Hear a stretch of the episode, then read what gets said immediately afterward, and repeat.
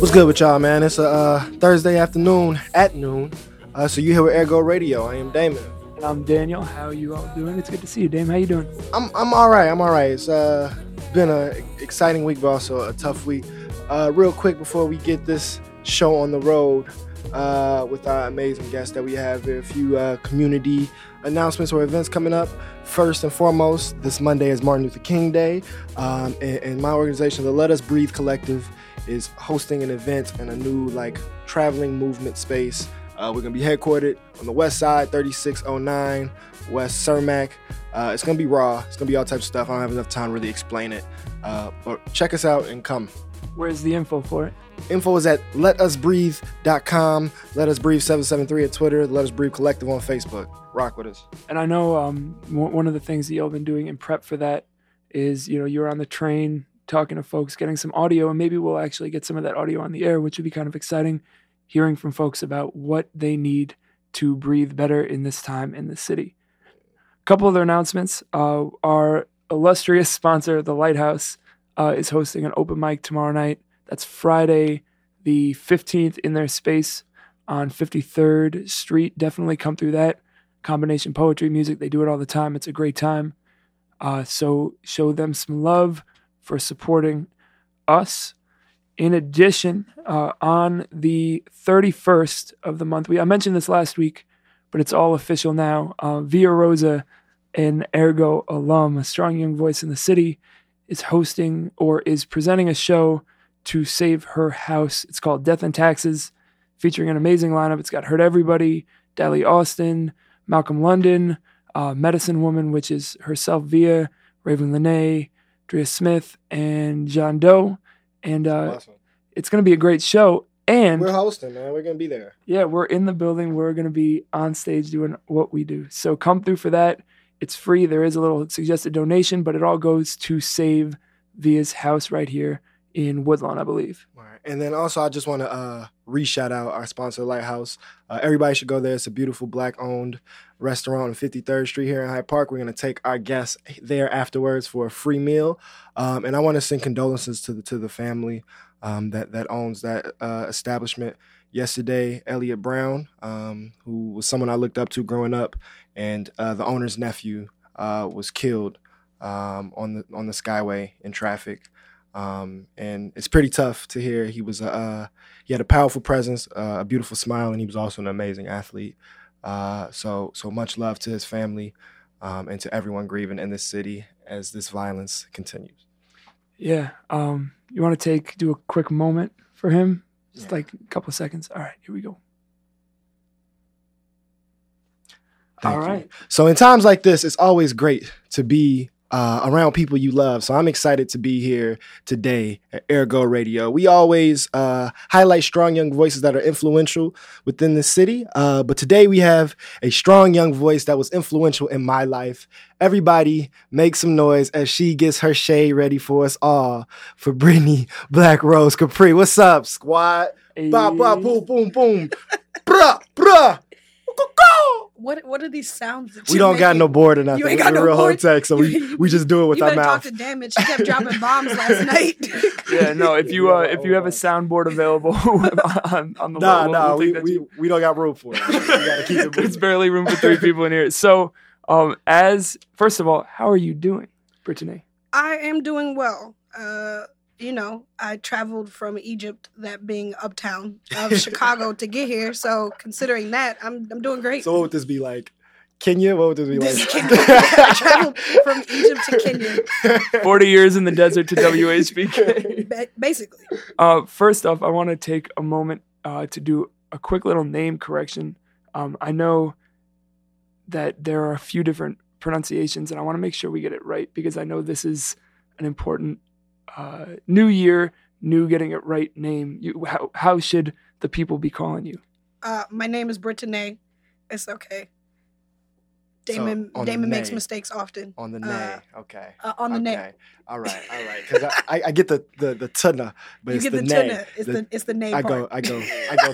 I need to go up instead of down on the nay. I, I got it. Hey man, we all can learn and we Brittany. All can grow. There it is. There it is. New year. So.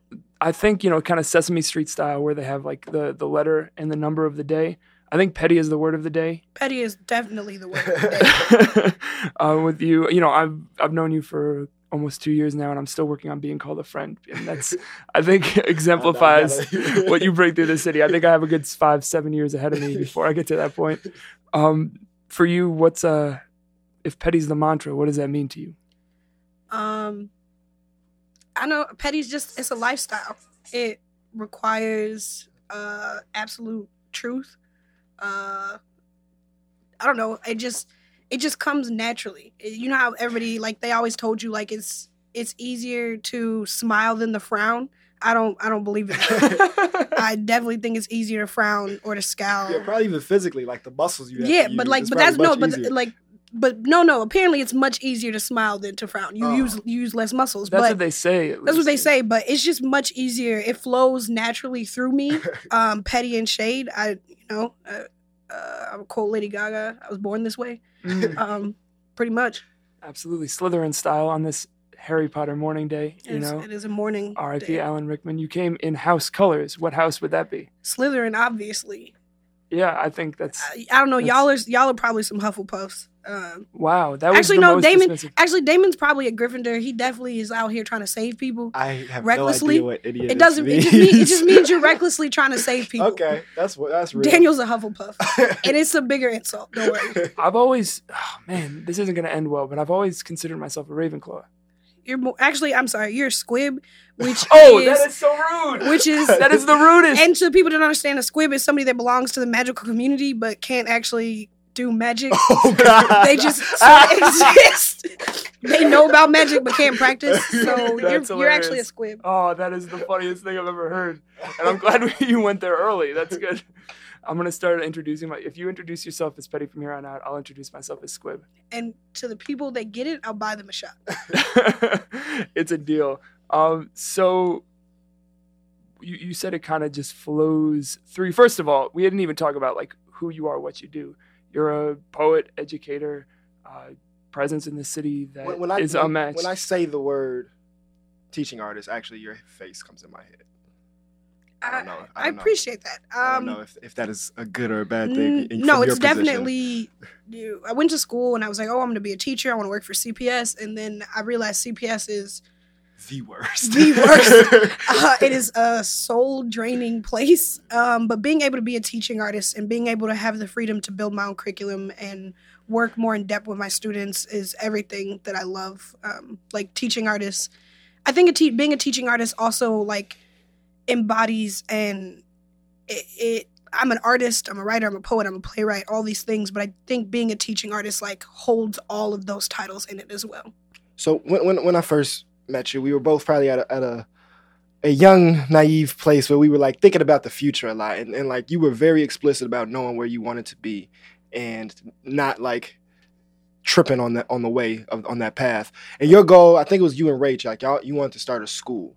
Yeah. Is that something that you still aspired? Is that still like your dream, or do you have you thinking of more like flexible structures? Um, uh, sort of. I want to start a nonprofit, a space for young women, um, young women of color, to talk about commodification and identity mm. and artistry and healthy living and just all the things that we don't talk to young women of color about. And if it could work, that it also, a uh, school also comes from that, sure. But I do know uh, in, you know, my older years that building a school is a very intense bureaucratic process that I'm not trying to go through. So building my own nonprofit, while harder, while still hard, Um, is more feasible. Um, and I'm, I've honed in this idea. I just knew that I wanted to be able to um, access education through the arts. And that's still very much a possibility if I was to create a safe space uh, for young women. Mm. All that being said, I've heard you say many times, I don't like poems and I don't like young people. So uh, how are you gonna? How are you gonna stay? How are you gonna stay on it? I don't like. It, it's not that I don't like pro- poems. It's that like I'm friends with people that like really like poems. Like yeah. like my friends I like like like being friends with like Nate Marshall or like Fati or Dinez is great, except for like they like poems a lot. They and like Jose like talks about oh. poems all the time to- all yeah. the time. And I'm just like, that's great, but like have you seen Love and Hip Hop? Have you seen Cardi B's videos or Ply's hey, Instagram videos? Yeah. I just like, you know, I like poems. And it's not that I don't like young people. I love young people. I don't like people. And as it's like, it's not like, it's, that's not spe- I like my students. Specific. I like my students a lot, but like people, I ain't got time for that. Let's like, let's get to like three reasons why it is, why we should like people. Like three reasons why I shouldn't like people? Or, or like, let's get to that not liking people thing. Like, okay, let's get so to like your three as, grievances. As an artist, you get up on, you get on stage and you say these like really vulnerable Mm. Um, pieces, and then people come up to you afterwards with reckless questions. Mm. Like, oh, like I've had people come up and be like, oh yeah, you know, I've had an abortion, or my mom is this, or my dad left me. And I'm like, yo, I don't know you. I just left stage. And so like people, being an artist eliminates boundaries, and people mistake your work for self often, and it just puts you in really uncomfortable positions. And you know, I'm not a bartender, so I'm not your fake therapist. Right. So like, and it's not to say that I don't want these stories to be accessible or to, to like not touch people, because I do create work that I want to start conversation. But there's a way to start a conversation than and running the conversation up, doesn't necessarily have to be with you. Then yeah, and then running up and just telling me everything. But also, you know, like people look at me funny. I don't like being looked at. Mm, um, that's real. And people talk to me, and I don't necessarily want to talk to them. Like those are three reasons. Like, yeah. The fact that I'm doing this radio show is, like, a stretch, because I got to talk a lot. Well, thank you. Yeah, no, I mean, if you want to sit here in silence, it won't make for great radio, but it will work, and I appreciate you bringing the words and the thoughts. I'm pretty sure if I sat here in silence, my fan base would find this amusing. And would listen, listen to you guys try and get me to talk. Oh, my goodness. I think I would, too. I think I'm a part of your fan base. So I, I think me, too. We, the radio side of me would be freaking out and running in circles and trying to, like, make you laugh or something, which I've never successfully done. Um, there's, there was the look. Because you're a squib. It's, oh man, and and we oh, man. You're are. You make me wish back. I read Harry, Harry Potter so I could like laugh at this more. I like this. This it's, making fun it's not our fault. You're a failure. So to take okay. it back to Harry right. for a second, I mean, this goes real deep with you. You have a, a couple Harry Potter related tattoos. Would you be comfortable telling the people about that? Of course, I have Mischief Managed, Mischief Managed, which is part of a map, but it actually goes. I'm I'm I'm a nerd, and so all, almost all my tattoos are like nerd related. So it goes in tandem with three other tattoos. I have God of Mischief, which is the nickname of the Norse god Loki, which is also the villain in Avengers. Um, and then I have a Where the Wild Things tattoo, that, um, which has the first line of the book that says, uh, "And he made mischief of one kind." And then I have the Harry Potter tattoo that says Mischief Managed. Um, so you're mischievous, is what obviously. You're, is what you're trying to tell me. I'm a villain. I'm definitely a villain. I never, I've never sided with the heroes. Like, my love for Harry Potter is so intense, but, like, I hate the actual character of Harry mm. Potter. I never rooted for him. Um, but uh, back to Harry Potter, I have the Dark Mark tattoo, which obviously is a villain tattoo. And then I have Always, which is with a Deathly Hollow symbol in the A, which is one of the most iconic lines from the film and the book. Mm. So I, I want to go back to that line you just said, that you always sided with the villain. That was like across the board? Yeah. Like in stories? Uh, all the time. So in your own writing and your own creation, how do you how do you think about that? Like, how do you build characters if the if the villain is the one that always appealed to you? The villain uh, doesn't appeal to me because they're evil or bad or things like that. Um, I would fancy myself an an anti-hero. But the reason I like villains is because in order to be a villain, you don't need anybody. But in order to be a hero, you need a villain. Um, mm. And I don't... Wow. Be- so, like, I'm really into, like, cartoons and, like, and like a young adult fiction and things like that. And so, like, all the time, the storyline for a hero is because some tragedy or some evil came into their life and created them. And the storyline for a villain is usually, like, I just want this. And I'm going to take it, which is sort of the house motto of Slytherin, which is like to go for whatever you want at any cost, which is which is how I live my life. I will not let anything get in my way for what I need to be a successful artist or person or just anything. I can't let other people's stuff interfere with my trajectory.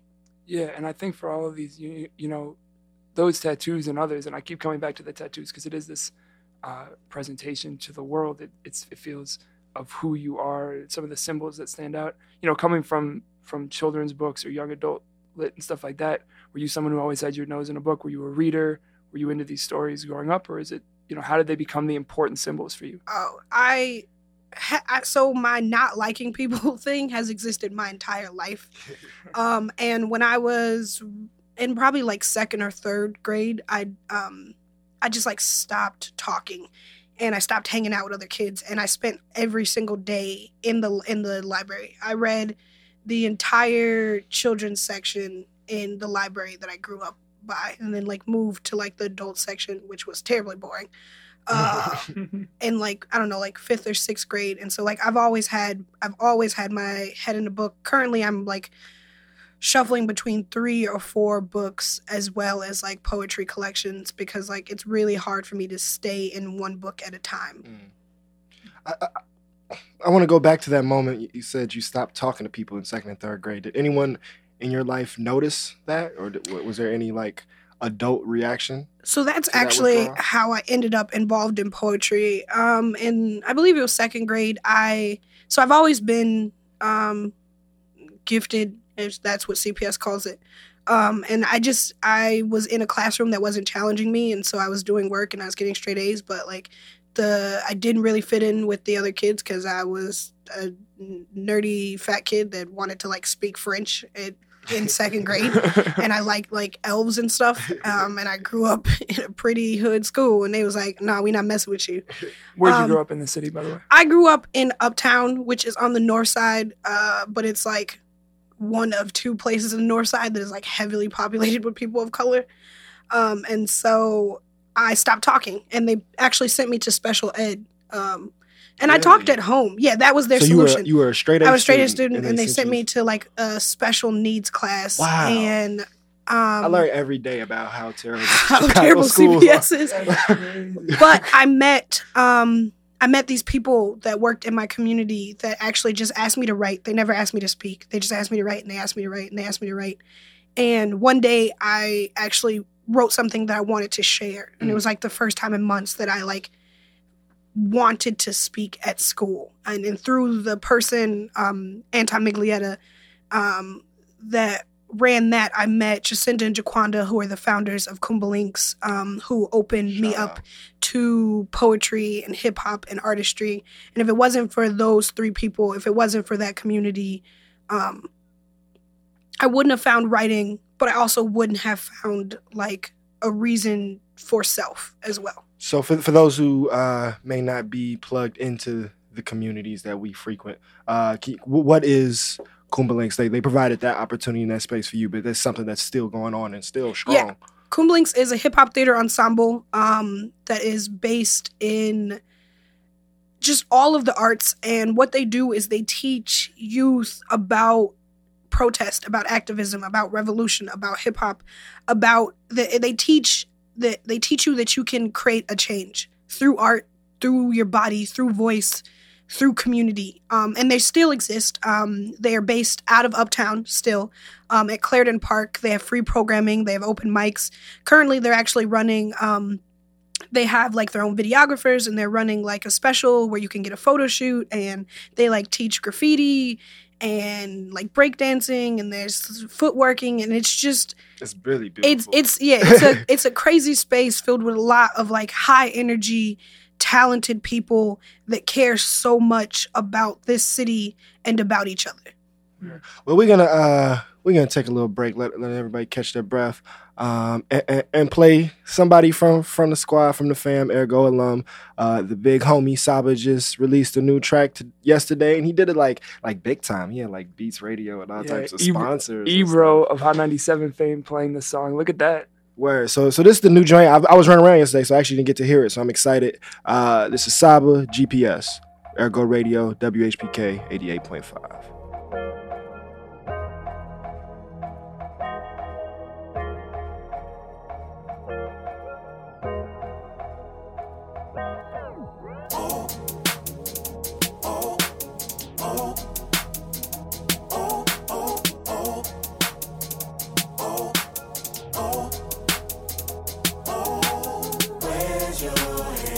Where's your soul, your heart? Where's your love, your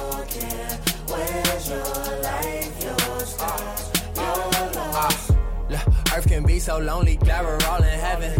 But he can count a dollar, couldn't count a blessing. Hey, where's your head, you necklace for a fucking necklace? Ooh, put that shit on record, bet they get the message. Just like after the beat, one my rap on my sleeve, one my heart on my tongue. Where you think that I speak from his blood on my teeth? Like a op nigga, we oppose. I'm at the crib playing Neo Soul. Dropped out, I don't need a loan. The same school booking me up, dropping college, collect like an audit. I'm an artist, problem, what you call it? I'm an honest artist, so they honor. Or we fighting fans like Ron Artest. I'm the coldest out, I'm so arctic, and I'm from the same place the solids come from, and I run shit like Sonic. Where my songs and all of my son is Sonic. Where's your head? Where's your soul?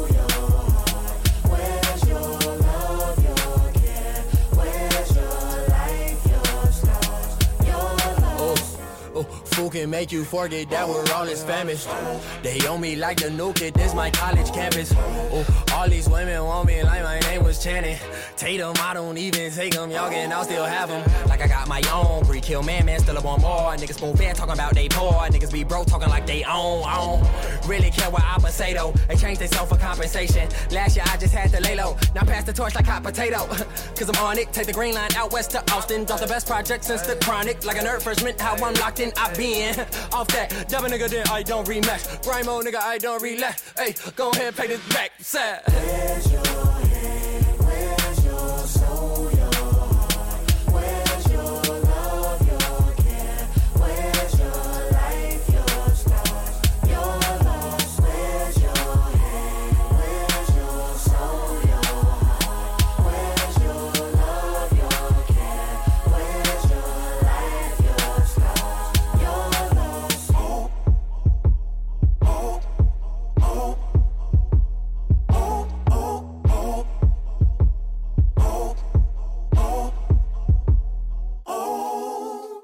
Saba, G P S, featuring his dad, Chandler. Is it? Yeah. Produced by Cam Obi here on W H P K Ergo Radio. We're here with Britney Black Rose Capri. Uh, you know, we were talking a little bit before the song about, uh, you know, the entry into Kuumba Lynx and that family and what that served for you. Um, but let's let, let's go to let's go to the real, uh, or not the real family, but more more of the family. I know you have kind of Chicago. Chicago royalty you're related to, um, as I've heard, as I've heard it be described. Who's uh, who? Do you have a sense of who I'm talking about here? I do have a sense of who you're talking about, and if she found out she was referred to as Chicago royalty, she would laugh at you. um, my grandma is so that for- runs in the family. Laughing at me. Yes, my grandma is former Alderman Helen Schiller. Mm. For those, you know, the the uninitiated or the transplants such as myself, where. How does wh- who does she stand as in the city's history? What what what did, what did she do? Um, uh, Helen uh, was an alderman for like twenty plus years of the forty-sixth ward, which is Uptown. Um, but she actually got into politics because Mayor Harold Washington was a friend of hers, and he was oh, like, wow. "Look, man, you you got to do this." Um, and I don't know if she ever had a goal or dream of getting into politics, but he convinced her and she did. And she just was like this consistent pain in Mayor Daley's side, um, which is, you know, um, a great legacy. To have. A great legacy. But like, like she really just was a consistent, consistent pain in Mayor Daley's side.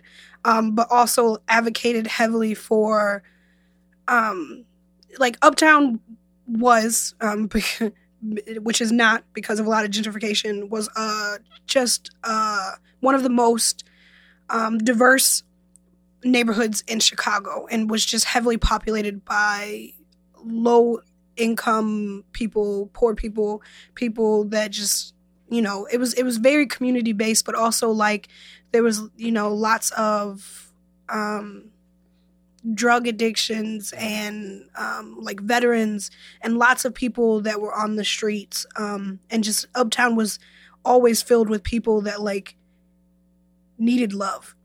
Mm-hmm. And Helen spent her entire career making sure that they were heard, um, that they were cared for as best she could, and just um, offering a space for people, marginalized people, as best she could.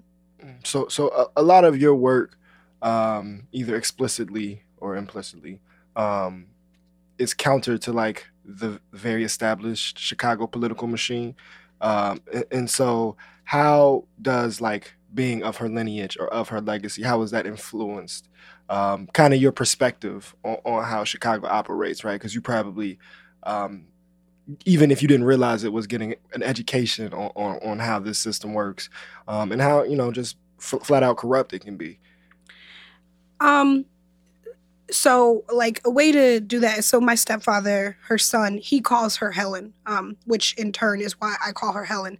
Um, because when she, when they were, when he was a kid, they didn't feel it was safe for him to call her uh, mommy or mother or things like that in public, because she was such um, a big targeted person. She mm. is a former affiliate of the Black Panther Party, not a member because she's not Black.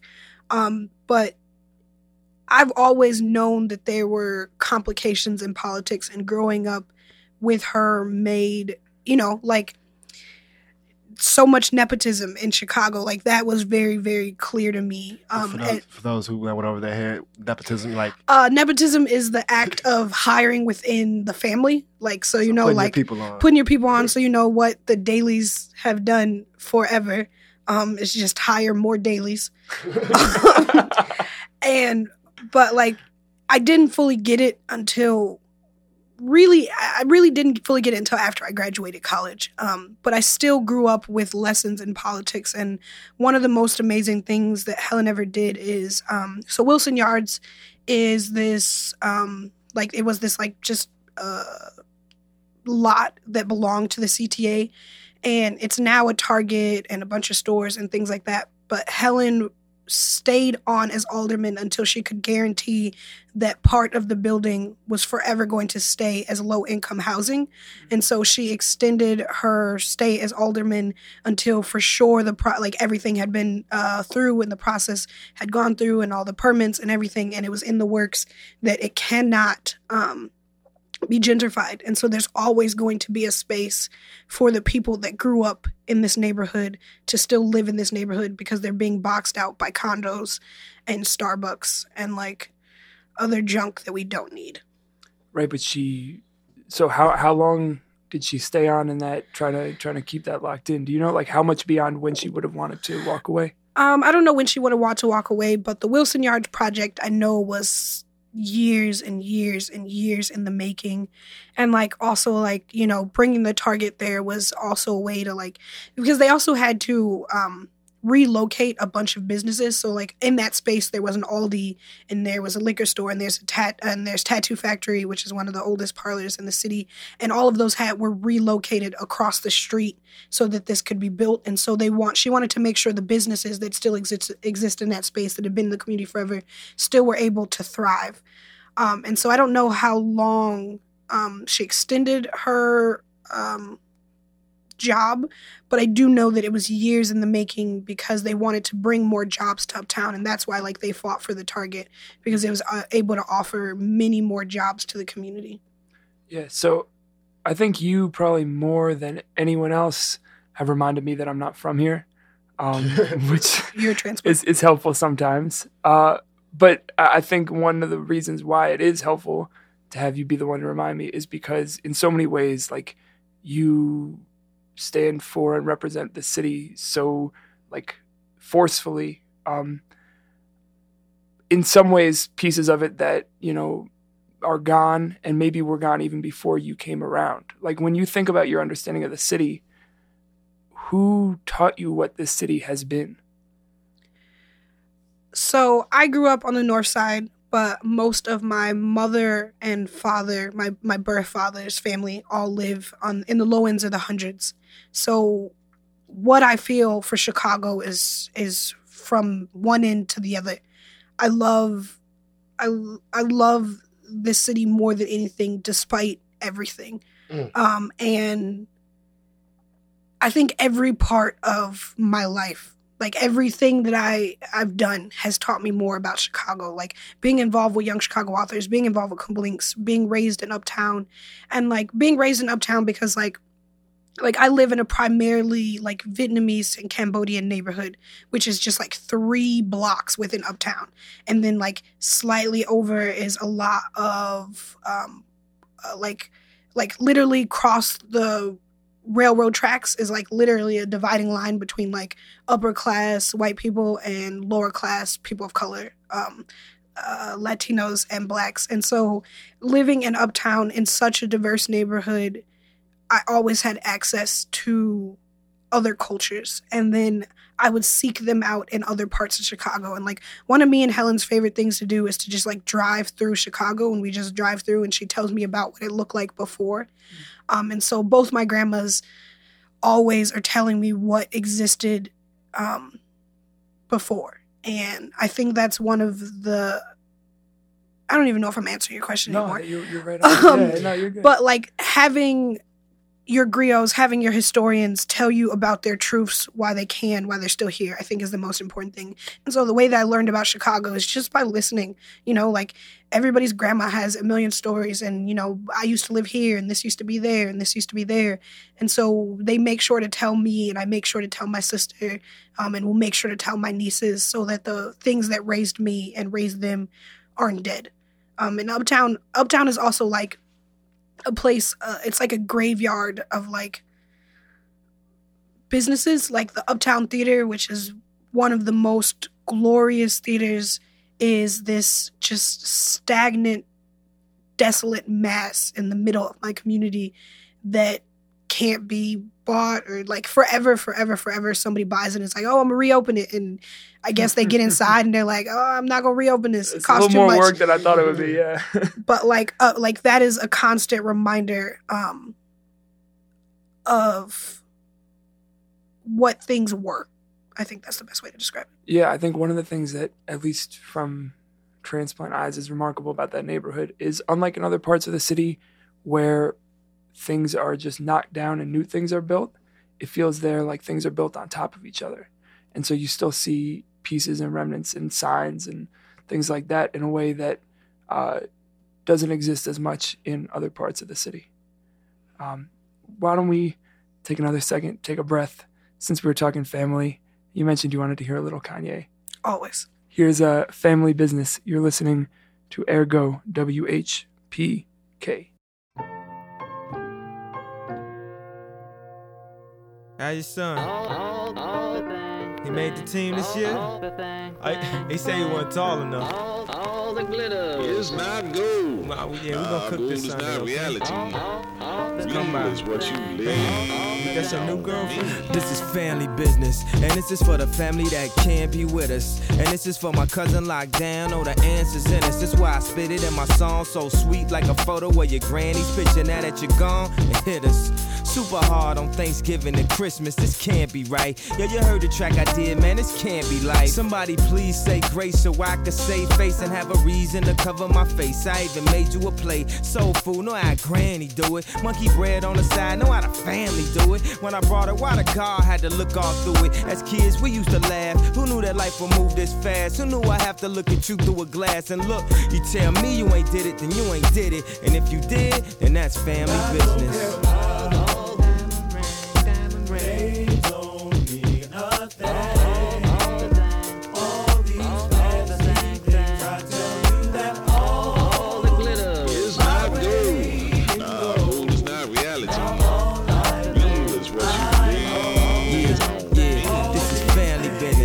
This is for everybody standing with us. Come on, let's take a family Grammy picture. Abby, remember when they ain't believe in me? Now she like, see, that's my cousin on T V. Nah, we getting it and we gon' make it. And they gon' hate it. And I'm his favorite. I can't deny it. I'm a straight rider. But when we get together, be electric sliding. Grandma, get them shook up. Oh, no, nah, don't open the photo book up. I got a Aunt Ruth that can't remember your name. But I bet them Polaroids will send her down memory lane. You know that one auntie, you don't mean to be rude, but every holiday nobody eating a food, and you don't want to stay there cause them your worst cousins. Got roaches at they crib like them your first cousins. Act like you ain't took a bath with your cousin. Fit three in the bed. If it's six of y'all, I'm talking about three by the head and three by the leg. But you ain't have to tell my girl I used to pee in the bed. Rain, rain, go away. Let the sun come.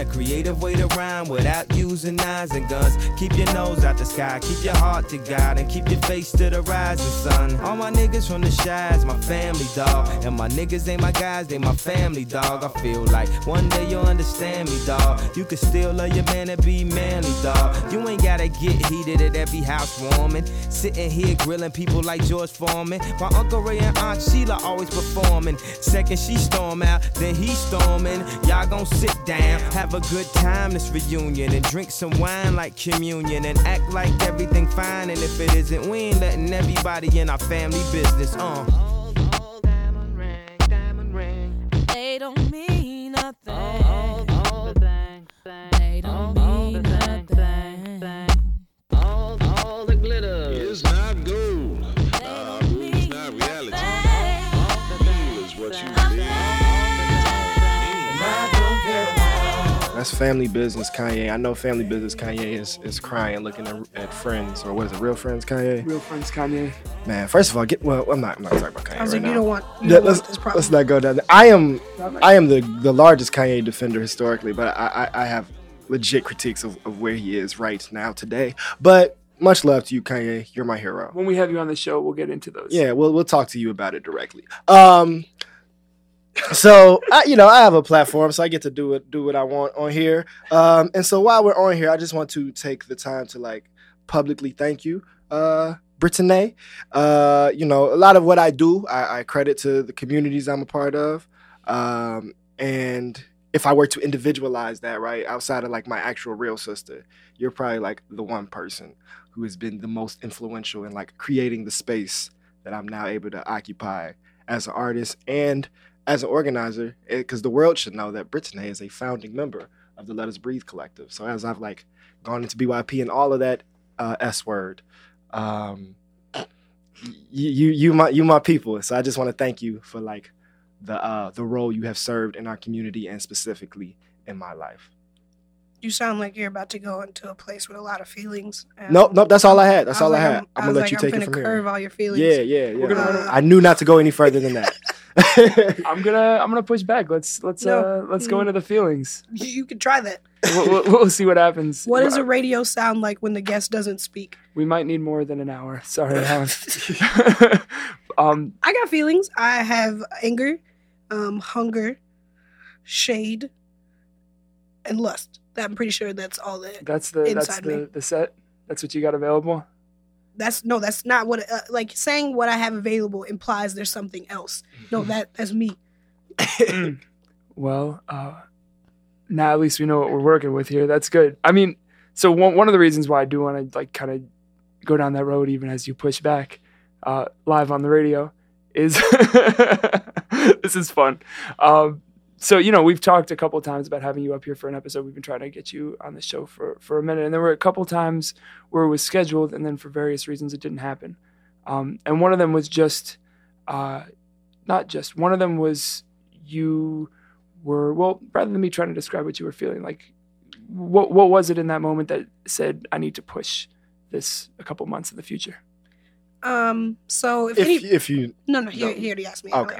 Okay. So if anybody is, has access to my social media, and you know that I'm, um, always open and in conversation about my depression and my anxiety.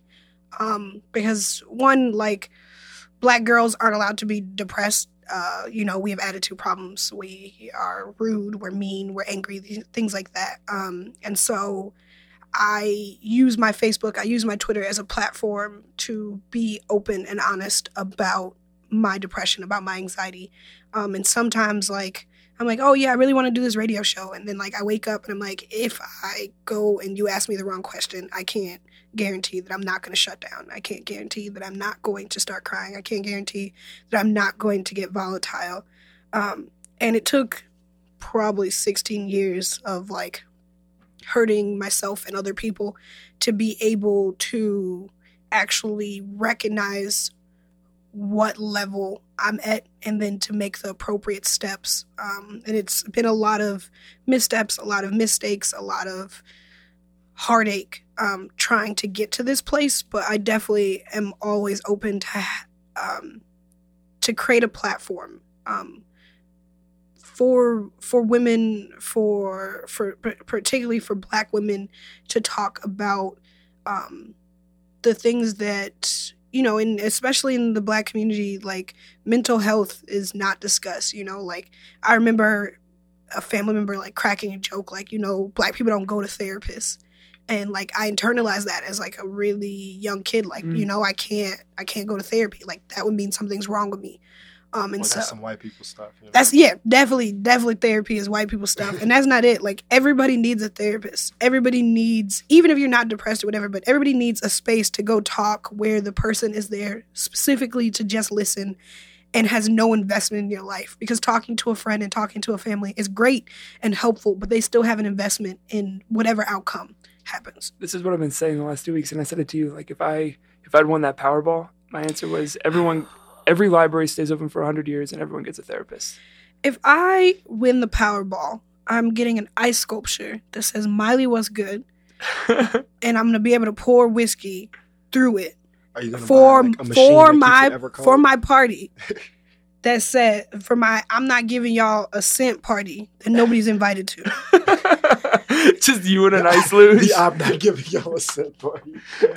But yeah, I that, mean that that just jumping back.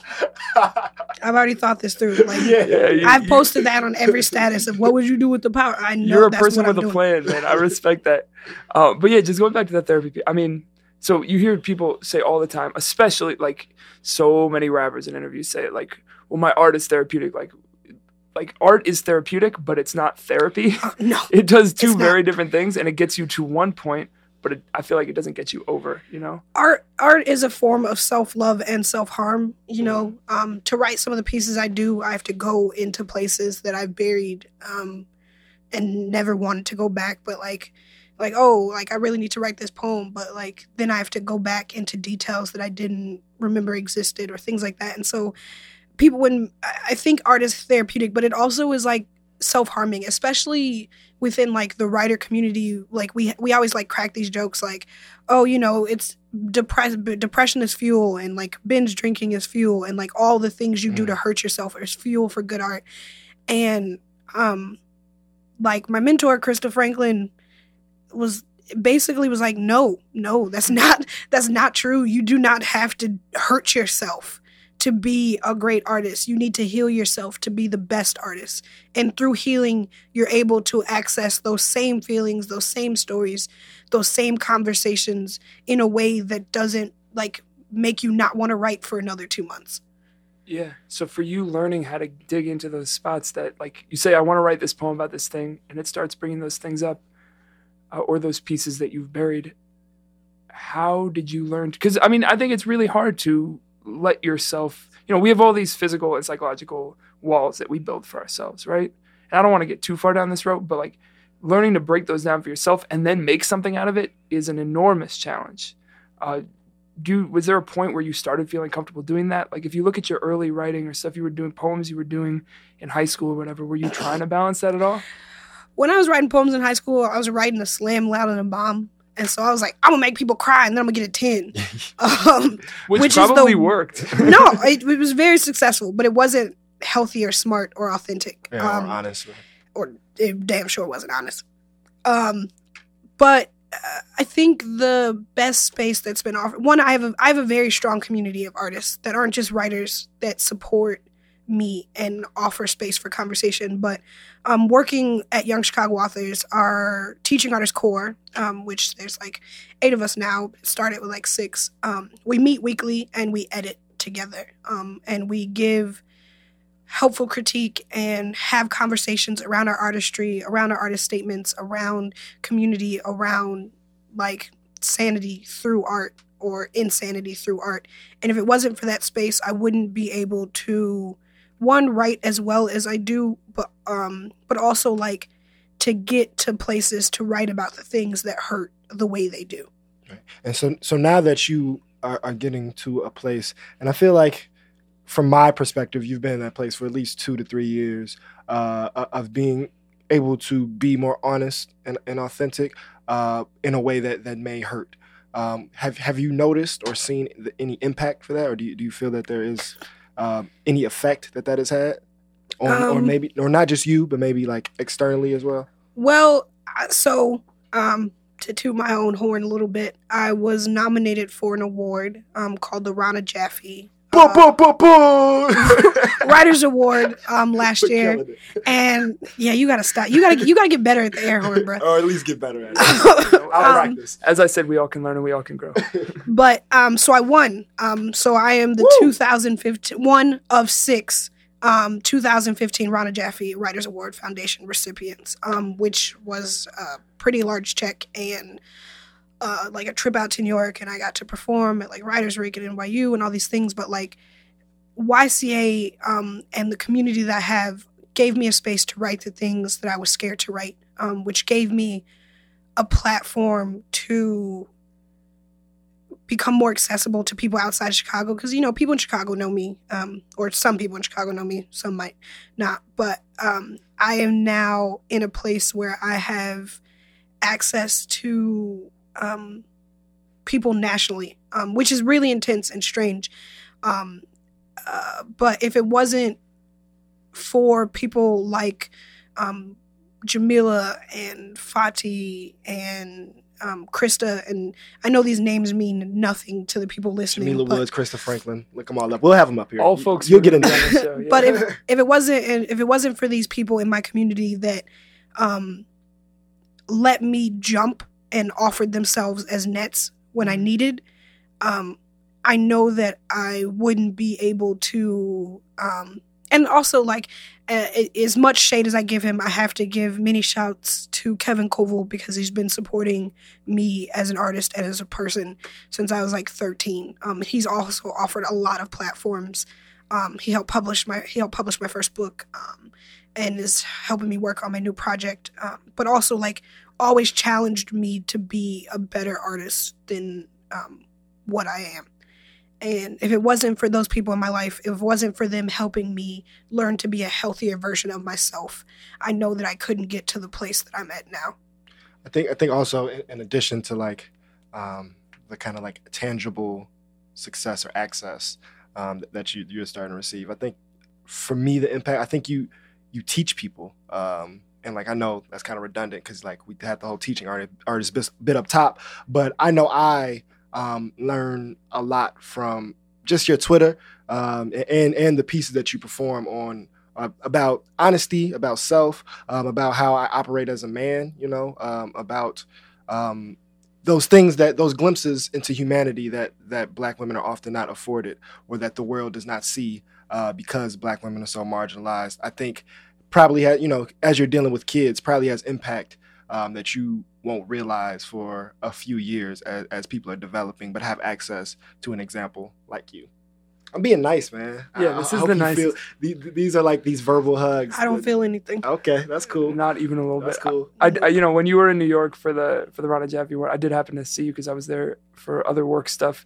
And you told me a story about when you went to cash the check. You want to tell that story? It's one of the funniest things I've ever oh, heard. Oh, man. So I go to cash my check, and I sit down with the teller, or I go to deposit as I'm opening up a savings account um, because uh, it is a lot of money. Um, and the woman looks down at the check and sees Ronna Jaffe, and she's like, oh, my God, you won the award. I am in the M F A program at um, N Y U. And I was like, oh, that's crazy. I just read that. And then she's like, what program did you graduate from? And I was like, oh, man, I don't have a master's degree.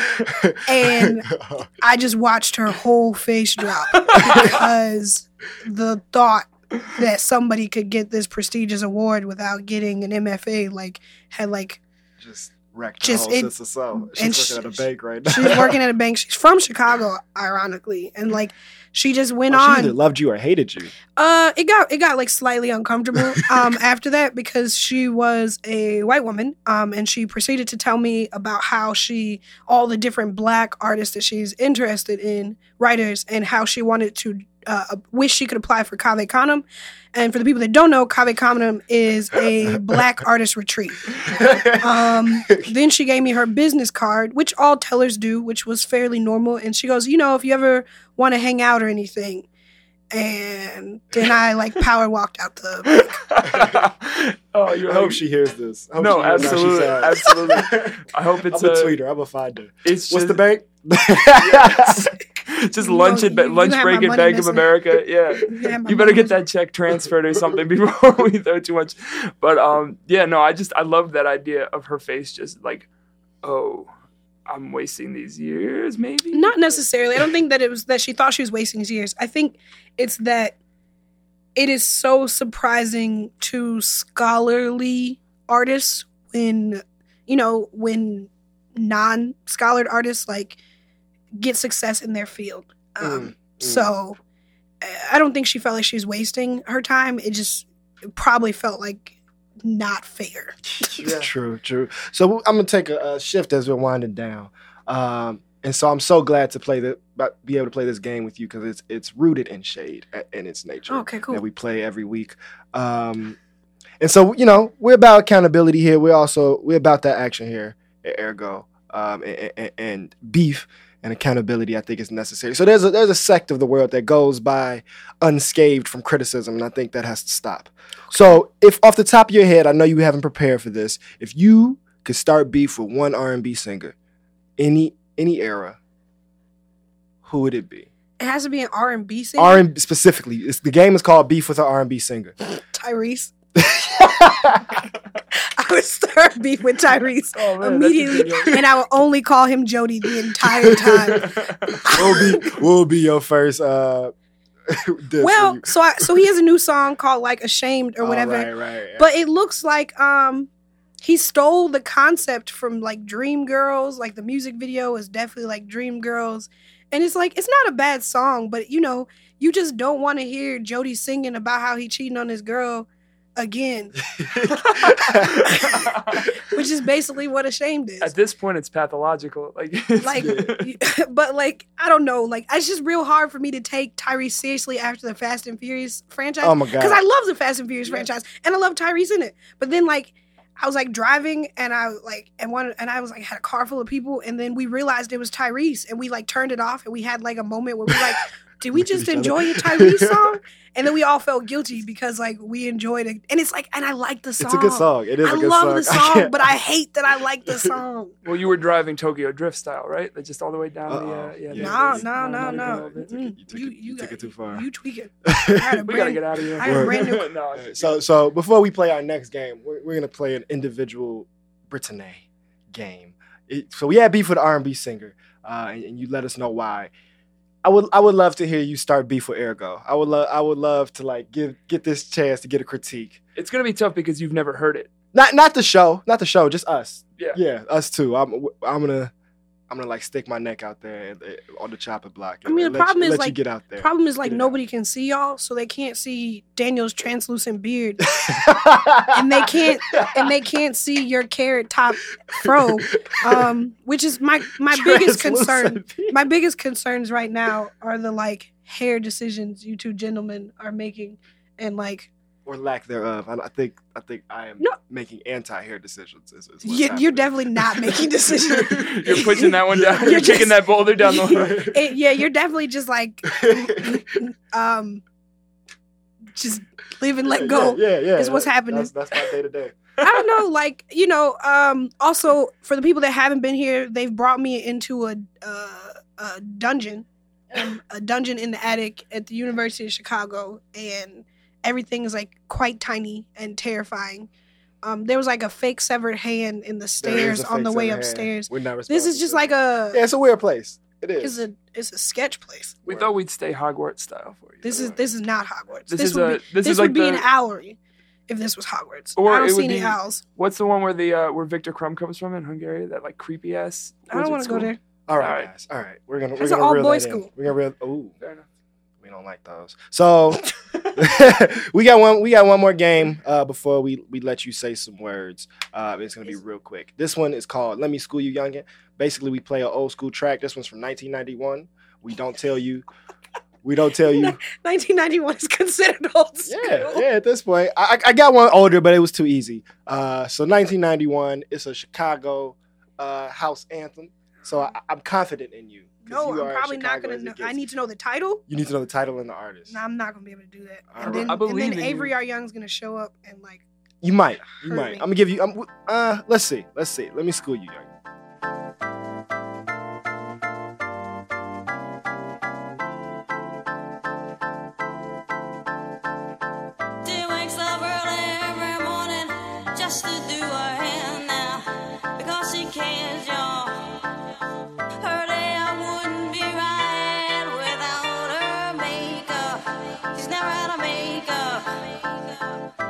just like you and me, but she's homeless, she's homeless. As she stands there singing for money,